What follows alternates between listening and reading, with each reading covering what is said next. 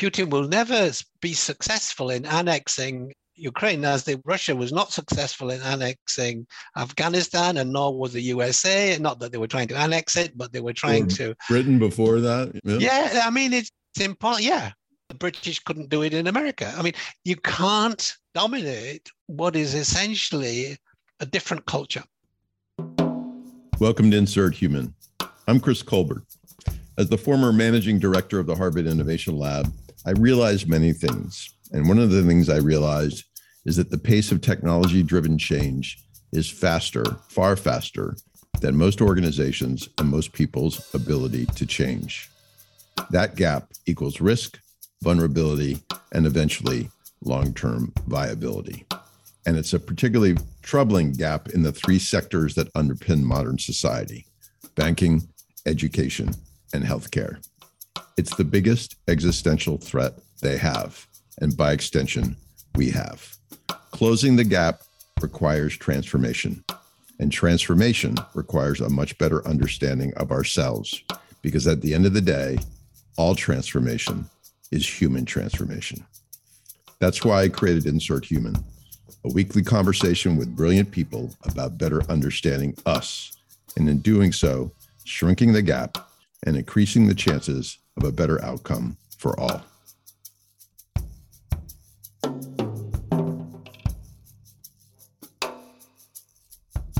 Before we dive into today's episode, an offer to all the listeners who are leading some sort of transformation effort. I've learned that the key to a successful transformation, organizations big or small, begins with adopting seven critical habits. And while most of the leaders I've met have nailed some, rarely have I seen any honed to an innate, really effective level. To find out how you're doing with the seven habits, you can get my guide, The Seven Habits of Highly Transformative Leaders, at chriscolbert.com. Welcome, everyone, to another episode of Insert Human and another conversation with Richard Barrett. If you're a follower of Insert Human, and I'm pleased to say there are many thousands of followers around the world, which I'm grateful for. They have heard Richard's wisdom before. I reached out to Richard recently to talk about what is going on in the world and this whole idea of the world at war. And that's what we're going to talk about today. But before I do a little bit about Richard, if you haven't listened to his prior two shows on Insert Human, he is, well, firstly, he's a friend of mine, and I'm very grateful for that you know I, I define the measure of my life by the quality of the relationships i have and richard is a is a critical part of my of my world and as i said very grateful for that he is also in addition to being my friend a truly globally recognized thought leader in values-based leadership cultural transformation personal development and the metrics of personal, cultural, and societal well being. And he and I have had lots of conversations about that last piece. And he's also the president of the Academy for the Advancement of Human Values, the founder of the Barrett Value Center, the leader of the Global Humanity Awareness Initiative, the developer of the Barrett Culture Analytics for Organizations and Global Well-Being Indicators for Nations, a fellow of the World Business Academy, a former values coordinator at the World Bank, and finally, a founding member of the V20. V stands for Values Task Force of the G20. So, Richard, thank you for joining me again today on Insert Human.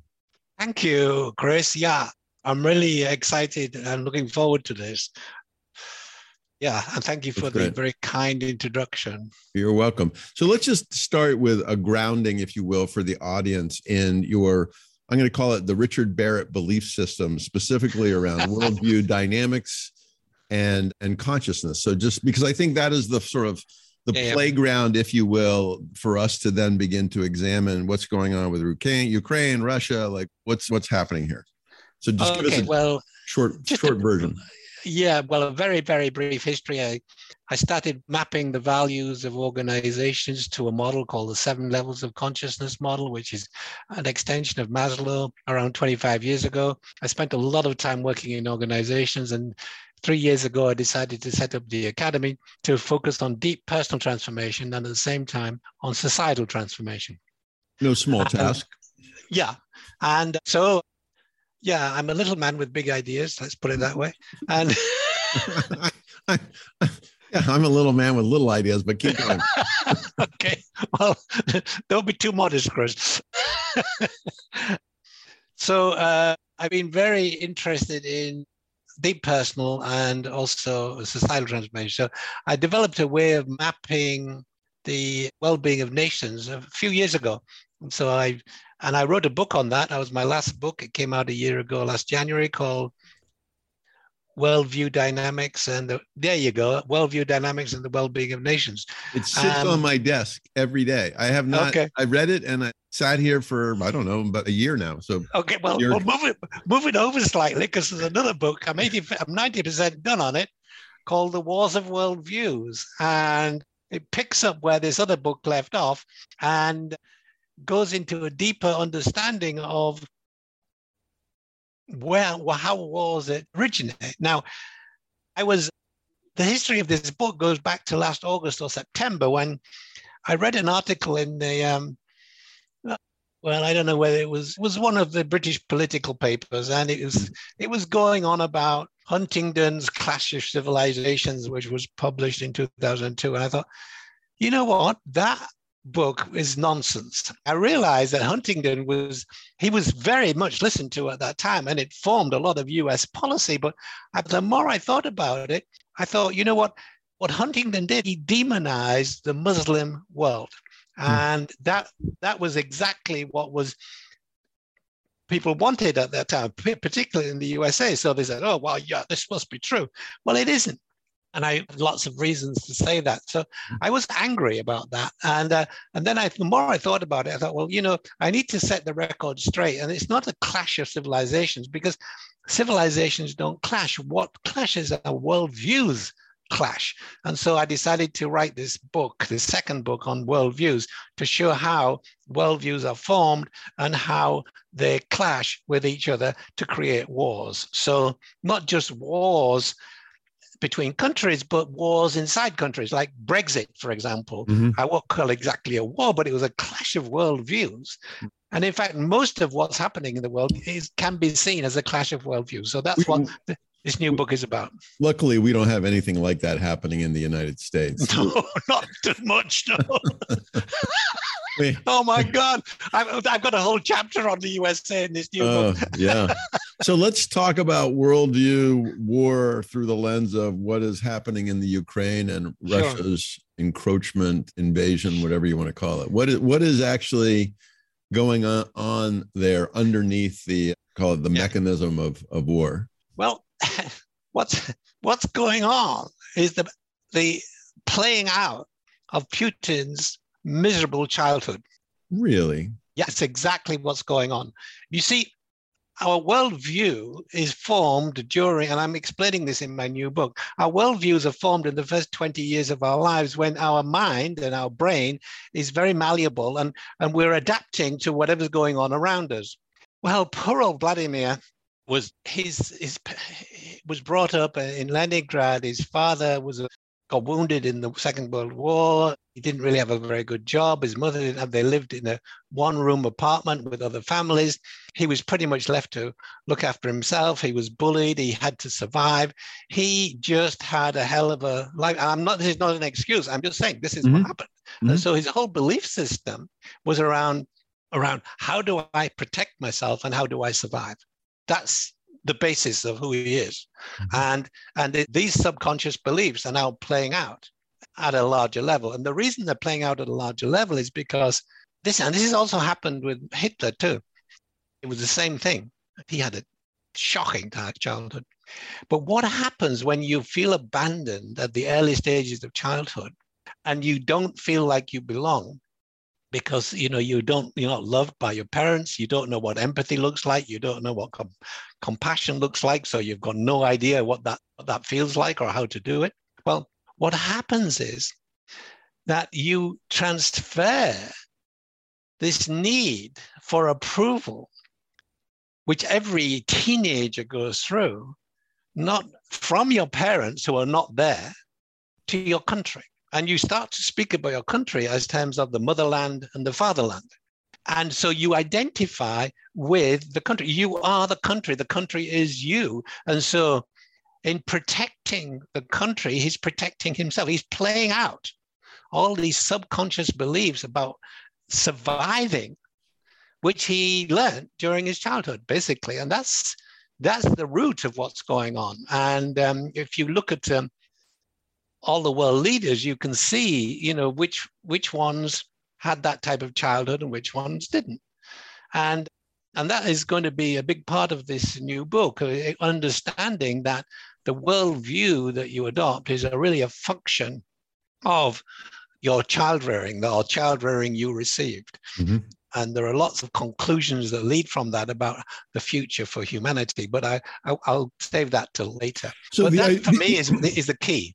So the idea is that the Ukraine represents he is sincere about protecting Russia by by forcing a buffer between the Russia yep. and and the NATO NATO states. Yep. Is that the it's idea? It's all about his absolute protection because he never had any protection when he was a child and a teenager. He didn't have any.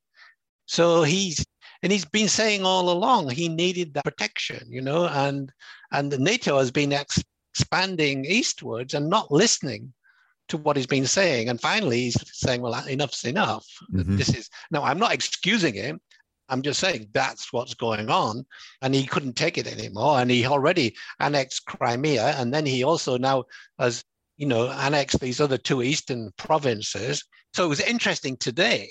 I mean, you know, in the negotiations, the 15 point plan came up, which they're now discussing seriously, which makes Ukraine neutral. That's so, the latest news today. Now, the if if Ukraine had adopted that stance. And if NATO hadn't pushed a little bit, or the, then we might have avoided this war. However, in the big picture and the of the evolution of human consciousness, this particular war is a game changer, absolute game changer. And the pain of this war I always say pain is positive. There's going to be a, another positive outcome exactly as there was after World War II, because Putin has now isolated himself. He, the war between, if you like, of the worldview between democracy and authoritarianism is now fully engaged. And the power, the power of the West through let's call it its pocketbook. I mean, yeah. its wallet. Yeah. Serious money serious money. Serious money. Yeah, serious. And and so this also is interesting because businesses who all about making money have sided on the on the side of values, right. and particularly democratic values, which is what I've been talking about for 25 years now. Right. But it's now it's now out in the open. It's now like, okay, yeah, business has to stand up for the values, the important values of freedom in society and hmm. we are prepared to put our profits at stake in order to do that. Now, it was interesting. Let me just, I'll finish here and then speak again. But it was interesting. I think it was just before last weekend, not this weekend, the weekend before. Shell in the UK bought Russian oil at a depressed price because they thought we can make profit. Friday. Over the weekend, Shell got so much flack from everybody that on Monday they announced they weren't buying any more Russian oil. Right. So what do you, you know? think? What do you think this represents in terms? Before before we started recording, you, you mentioned the state of, of global human consciousness sort of has an up and down trajectory. Sure. Like what is what is the world response, particularly the Western world, they'll call it the democratic world's response, including corporate corporate world. What does that reflect about the state of collective consciousness and, and values? Represents a shift from about 50 years ago. I mean, even even there's been a huge shift even in the last 20 years around a focus on environment, uh, a focus on climate change. Mm-hmm. But now, when it comes down to what I call the fourth level of consciousness, which is the level of freedom and individuation, you remember a little while back the Arab Spring, which was all about that fourth level, about people educated people going back to these North African countries and wanting to individuate and self actualize, but found themselves in a regime that didn't allow that. So, that whole idea of individuating and self actualizing is now becoming more and more important and visible in the world. And that's one of the reasons I, we can talk about this later, but I decided I'm, I, I uh, developed the Humanity Awareness Initiative, which is all about helping people individuate and self-actualize. So it's actually all about the psychological development, which has been progressing in the terms of worldviews since we were hunter and gatherers. That was the survival level. And then came tribalism, and that was the relationship level. And then came the Romans and the, the Greeks and Genghis Khan, and they were all into power and male domination and and that's when things started going wrong for women, frankly, 6,000 years ago. And, and we haven't really got over that. We're still trying to, except mm-hmm. in some countries, mm-hmm. which where they have individuated and self-actualized, like the Nordics and New Zealand and Switzerland. Um, the majority of leaders in those countries are all women, whereas you don't find that anywhere else because, right. Right. yeah, this this this individuation self-actualization is happening. Anyhow, I'm off. I've got off target here. But no, no, no, no, no. So on the one hand, there's there's there's there's been a evolution of consciousness, a positive evolution right. of consciousness over the last right. X decades. On yeah. the other hand, in researching for my book that I've been writing, the autocracy movement is alive and well, and there's something only like 8% of all countries are pure democracies, and exactly the bastardization of democracies lending tending yep. towards dictatorships. And yep. even yep. in our own country, there's this there's this worry that somehow you know the next the next uh, regime is going to turn it into a full-fledged autocracy you know and yep. trample all democratic principles so how do you reconcile the good news yeah. ra- raising rising consciousness and the bad news which is aut- autocrats appear to be winning the day. Yeah well and this is one of the another reason I, I wrote the book. You're absolutely right. I mean less than 8% of the people live in full democracies. But then there's quite a large chunk of people live in this what we call failed flawed democracy including the usa which is regarded as a flawed democracy by the way and accept, uh, accept, that label. yeah, yeah. Well, it's not mine; it's the Economics Intelligence Unit there. And and actually, you've been descending in terms of flawed democracy. I've been measuring that with my global well-being indicators. Anyhow, so, but you see, there is always a progression forward. Now, as I find it interesting that the authoritarians like Xi Jinping from China, they point at the USA and say, well, if that's democracy, we don't want it because you've got riots, you've got people in the capital taking over the capital, and uh, all of that Donald Trump nonsense, you know? Right. And he's right, because to tell you the truth, USA has not been a terrific example of running a democracy. It is, it calls itself a democracy, but you know, why does the Economic Intelligence Unit call it a flawed democracy? Well, for many, for several reasons, but it is, it is not a good example. But we see what these autocrats who point to the USA and say, well, it's not a, this is democracy, but we don't want it. They don't point to the Nordic nation. They don't point to New Zealand. They don't point to these, these smaller countries which have evolved in consciousness in an amazing way and are absolutely meeting their uh, better than anybody else and meeting the needs of their citizens. Mm. They seem to ignore that. So but is that so not, uh, as a well power? Not, sorry, go ahead. Is that not? And I wrote about this also in, in researching the rise and fall of empires. There's this piece I came upon by this guy Sir John Glubb titled "The Fate of Empires," and he pretty convincingly describes what happens to empires, why they fail, sure. and and uses the British Empire, references the U.S. sort of state of affairs but one of the things he calls out is one of the things that does empires in, which is a terrible thought and a terrible truth if it is true, is diversification of the population.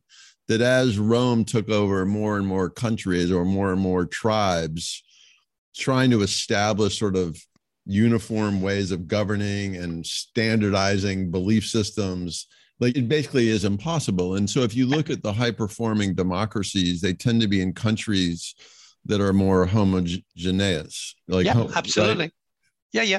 And this is why Sweden is having a, a, bit of a problem at the moment because they're, you know, being very open-hearted, they accepted all of these immigrants, perhaps more so than other countries, and now they're having a problem integrating them. There are parts of S- Stockholm where you can't, a no-go areas because it's like, you know, like Chicago in the 50s, ruled by mafias. To say that about Stockholm is really something extraordinary and they're trying to deal with that. It's not quite as true as much in these other, but you're right. The home, the, the integration of different, and this is again is worldviews. It's an integration of one worldview with another worldview, and it, and it's and it can only happen over multiple generations.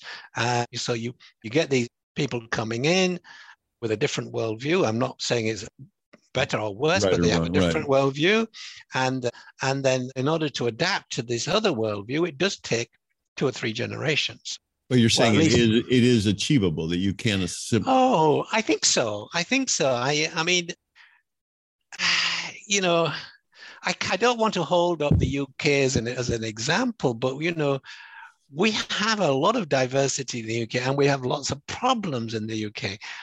But there has been, you know, there has been quite a good integration, I think, particularly of people from India, Pakistan, Caribbean, and you know, you walk around London and you see people.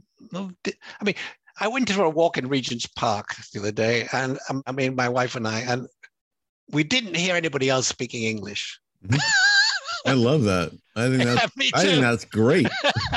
Know, but it, it, it's not it's not great for everybody. It's not great right. for the people who are brought up in the poor suburbs of Manchester who never felt loved and have the same sort of upbringing as Putin because anybody who is foreign is you right. know you can't trust them and uh, you Hitler same thing he had a terrible time with Jews because of his childhood right. so right right right yeah I mean so it's on is is a problem and of course when you build an empire you you have all of these different areas and tribes and nations, if you like.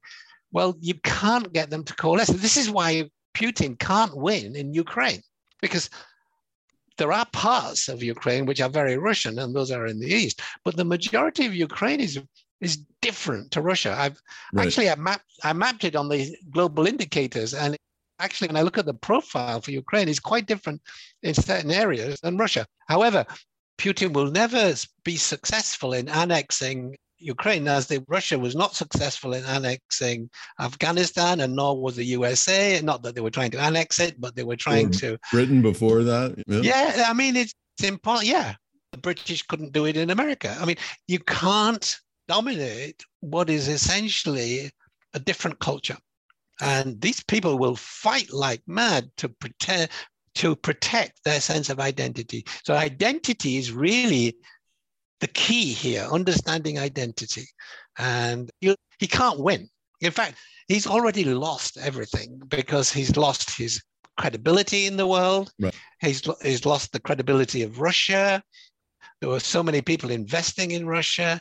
He's lost the credibility of the economic world. I mean, he's just on a downward spiral right now, and he's looking for a way out. Well, I was, I was actually, yeah, I was, I was watching a little bit of the news this morning, and they referred to him. You know, they, they said outright, legacy. His legacy is that of a war criminal, like just straight yeah, yeah. up. Yeah, like, yeah. And that's not that's not going to change. Like he's not no, going to no. be able to like somehow rebound from that. But let's talk no, a little bit about about the Ukraine. Ukrainian well, can I just people. add one thing on that? Absolutely, one? sure. Yeah, yeah. He's not going to rebound. No, I mean, he's going to have to fight his own people who more evolved, if you like, at a higher, different, a different a different worldview because right. hundreds of thousands of young people are leaving Russia. Russians are leaving because they can't stand this. And what they're afraid of is what I think could happen in Russia, and that's Putin will go in the direction of Stalinization. Right, right, right. Yeah. Well, and it will become impossible yeah. to live there. Yeah. Anyhow, I just wanted to add that because he, no, he can't win.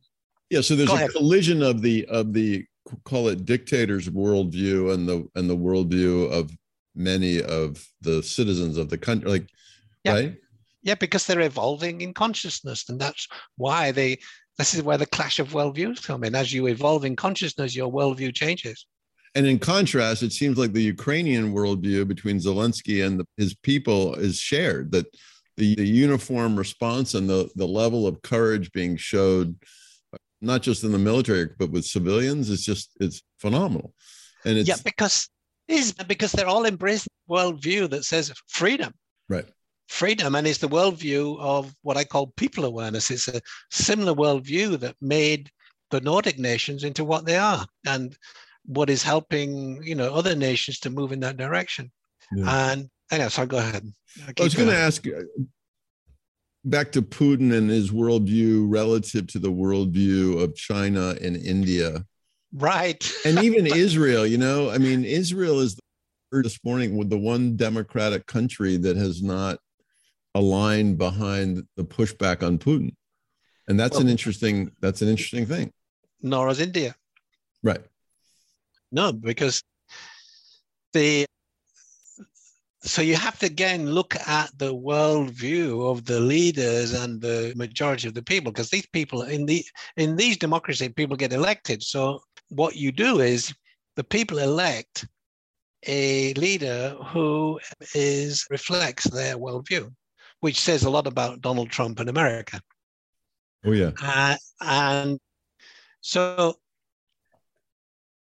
so these leaders who get elected reflect the average worldview of the people in the nation, and and so India goes is quite low on the scale of well-being, and its democracy is really something inherited from the, you know the British, and I'm not saying that's good or bad. I'm just saying that's what it is. Right. But if being left to evolve on their own, I don't think they would be at that same that have that same democracy because the the people who are more into what I call state awareness, like Putin, and authoritarian, are still running the country in India, and the Indians, you know, have their eyes on Pakistan.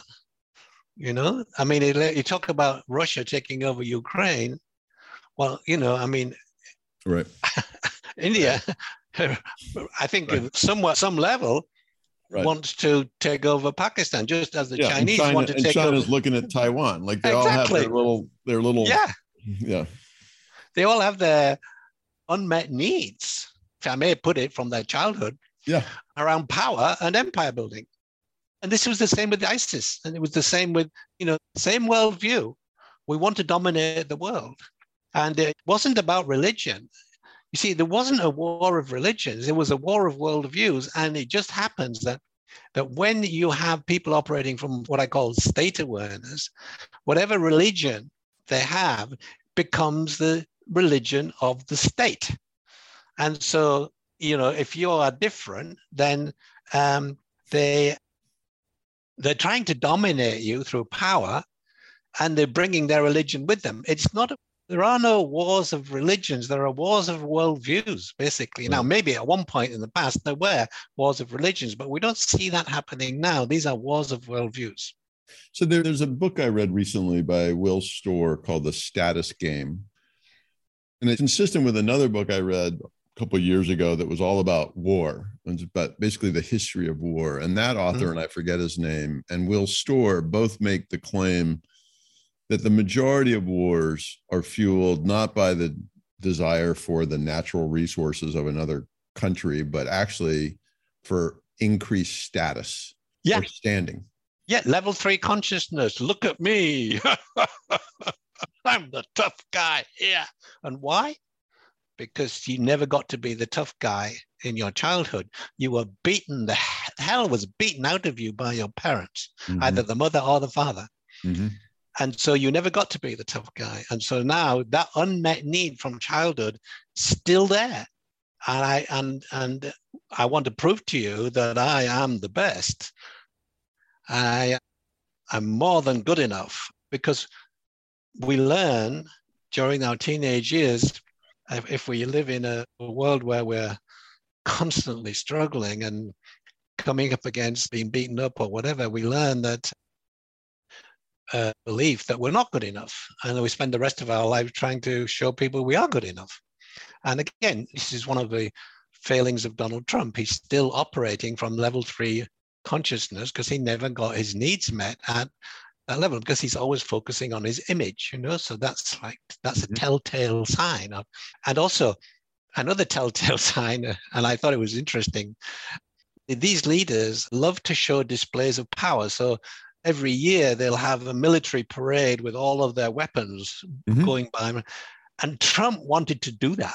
Oh, yeah, I remember that. Right. You remember that? Yeah. And I thought, there it is. That's yeah. who he is. He's not that much different from these other people. But, uh, but Richard, as you said, he, like Putin, like Modi, like they, they're tapping into a vein, right? Of they are. They're tapping into a nationalistic worldview of the. the exactly. And some, the yeah. And the reason is parenting.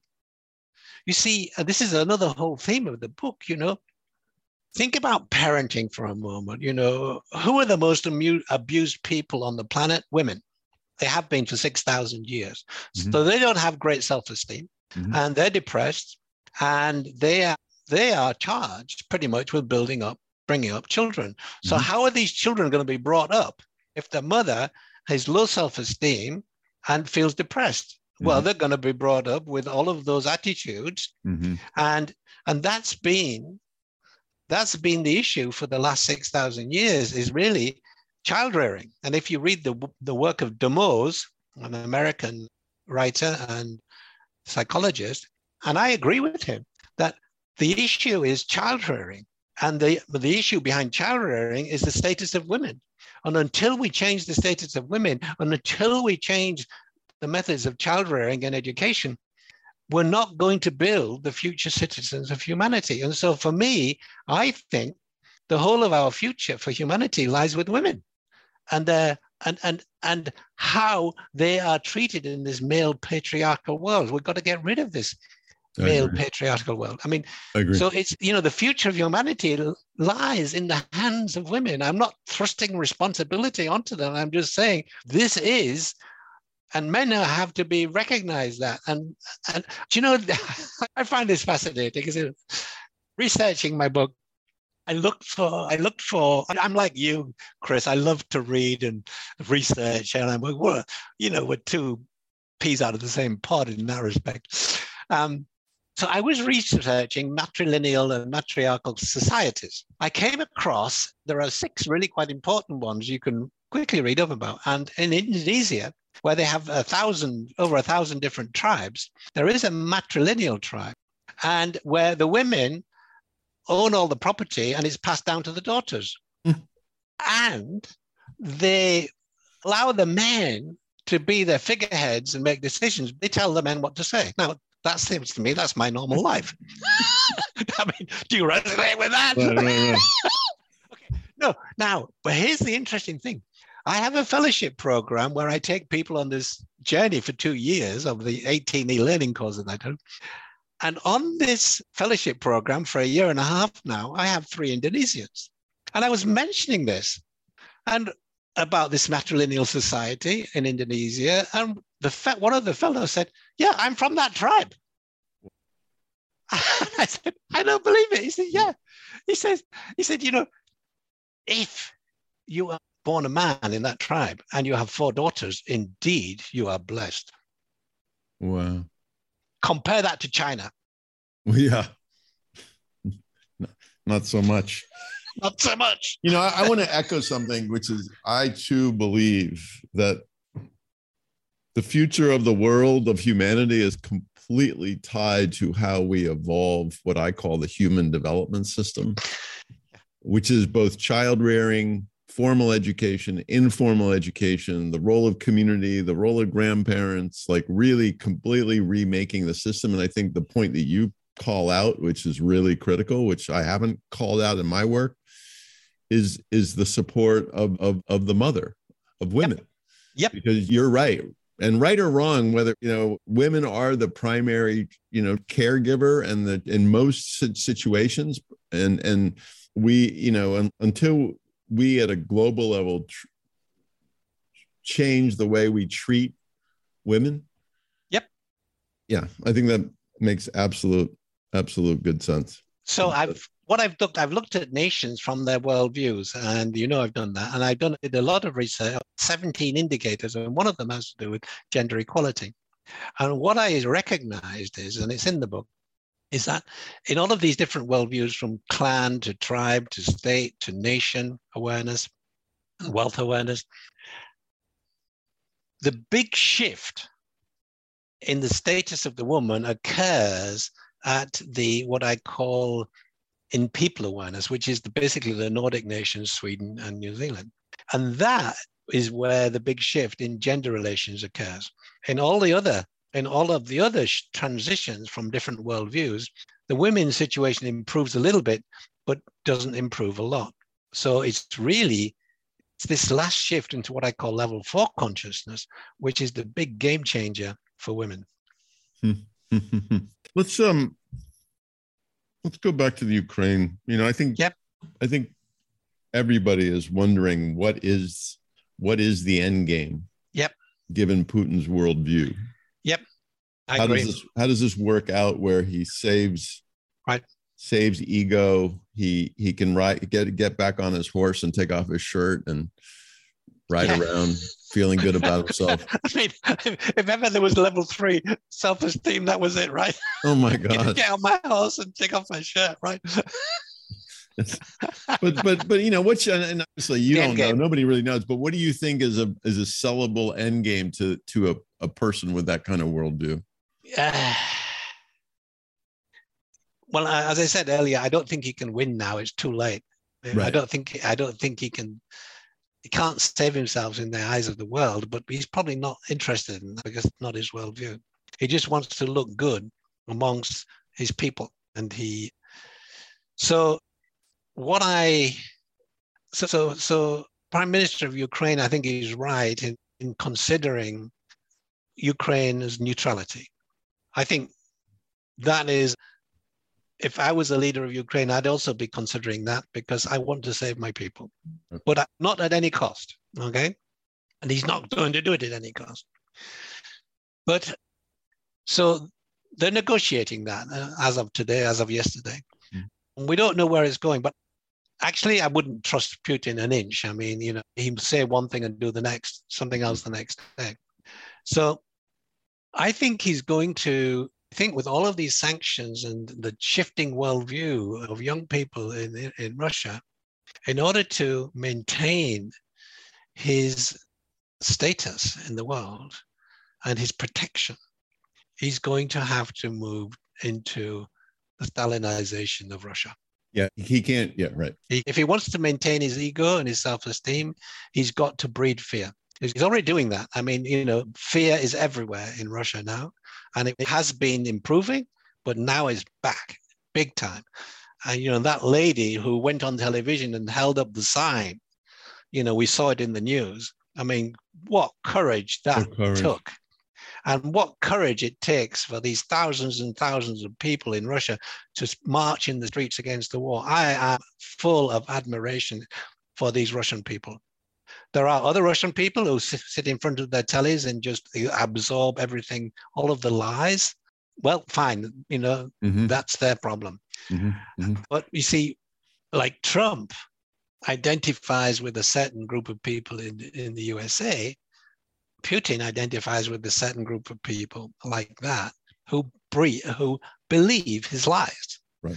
And and his lies are not lies for himself; they're, they're, they're his truth but he designed for his own protection. And he can't right. see that.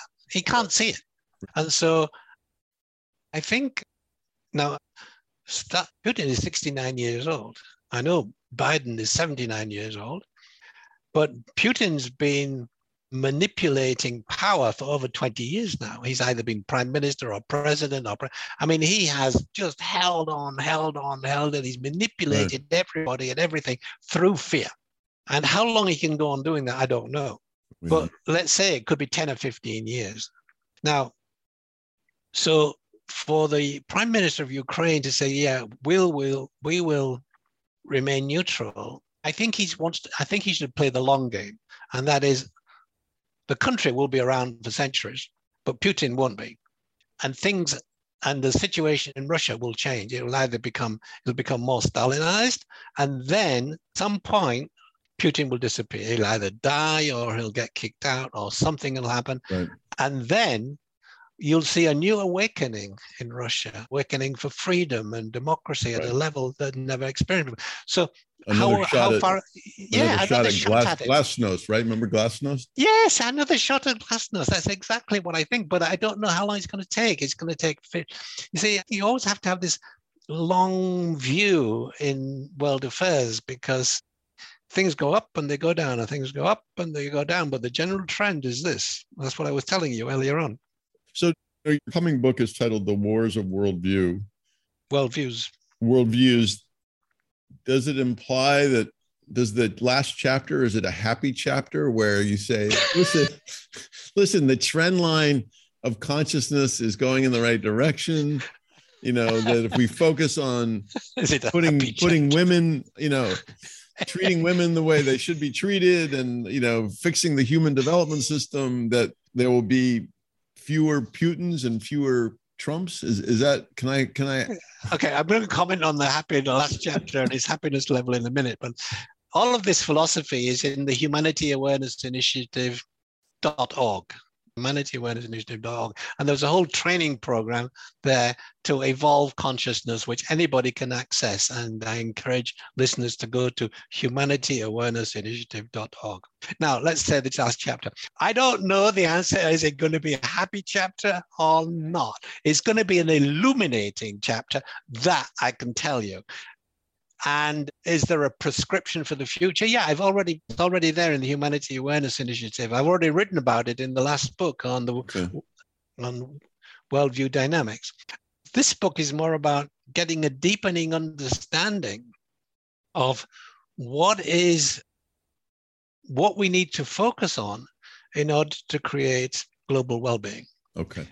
And what we need to focus on is things primary is what I just we talked mm-hmm. about mm-hmm. women, child rearing. Mm-hmm. That is going to be the that's the future if we really want it. I totally agree. I mean, this, one of the, my frustrations here in America is after the last three presidential elections, none of the candidates, I'm not talking about the people who were elected, but all the candidates, Democratic and Republican, none of them mentioned what I call the human development system, formal no. education, informal education, support for for parents, none of them. No, no. And you're like, that's the root cause of all of all this division, right? Of these worldviews that are not maybe the healthiest, most conscious worldviews. Why isn't anybody talking about that? I you guess- know, uh, yeah, exactly. That's the question. And if you want an example, look what happened in the, you know, in the Nordic nations, in 1850, the leaders uh, in the Nordic nations got together and said, you know, industrialization is coming, people are moving to the cities, we got to prepare people. And so they did a transformation program in the folk huset, as they called it, the, the, the uh, well, it was, these, we call it further education or something like that. And they put on these programs which were all about psychological development. And that went on from 1850 all the way to the end of the Second World War. And what that did was it elevated the consciousness of these nations. And that's why, you know, they're the most productive, they're the most efficient, they look after their people. You, you know, you, you get free healthcare, you get free education. They, if you're a parent, you get, you know, you get six months to one year's leave, whether you're a man or a woman, right. to look after the child. And they pay for it all. Right. And and it's like, my gosh, how wonderful to live in a country like that. There's not enough notice given to those these nations. And and it's all about the key is psychological development. I totally agree. So, Richard, I'm mindful of the time. I need to wrap us up one of one of my, my aspirations for every guest on my show is to leave the audience with something they can either do or something they can think about. You know in this time of unsettling time with the ukraine situation and lives being lost and you know a lot of people i know are are are obviously worried concerned. Any any advice to give to either assuage their worries or actions okay. they can take or anything uh, just... right uh, so two or three things one one is tap into your empathy and compassion So, and this is happening all over Europe. People are throwing on, you know, in Germany and all of the countries, they're saying, come, come to, we've got a spare room, come and live with us. Now there are nearly 3 million refugees. Come and live with us. We'll look after you. Now, it's a little more difficult when you're so far away in America, but right. still, the, the, empathy and compassion is, uh, is fundamentally important for these people and for your own growth and development. I mean, to, mm-hmm. I mean, I, you know, as I've got older, I've had to explore my empathy and compassion that, because it, you know, it, something that happens later on in life. If you can do it earlier in life, that's great. That's point one. Point two, you can think about the future and the future generations and join the Humanity Awareness Initiative.org. In there, there are these training programs exactly like the ones that had in the Nordic nations, but even going further. And you can download those, they're free. You can become you can become an ambassador, you can become a facilitator. And the idea is in every country, on the, in every country, to have a Humanity Awareness Initiative office within 20 years from now and to focus and to do this exactly like the Nordics did. Now, at the moment, I'm seeking funding for that. At the moment, I'm just funding it out of my own pocket. Mm-hmm. And there's only so much I can do.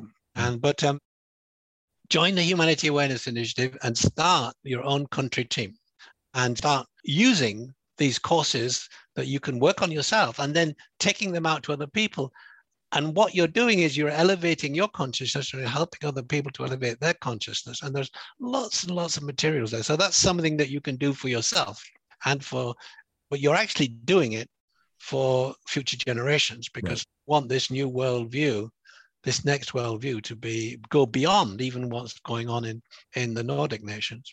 And I think the last thing is don't give in to fear. Oh my gosh, you know, mm.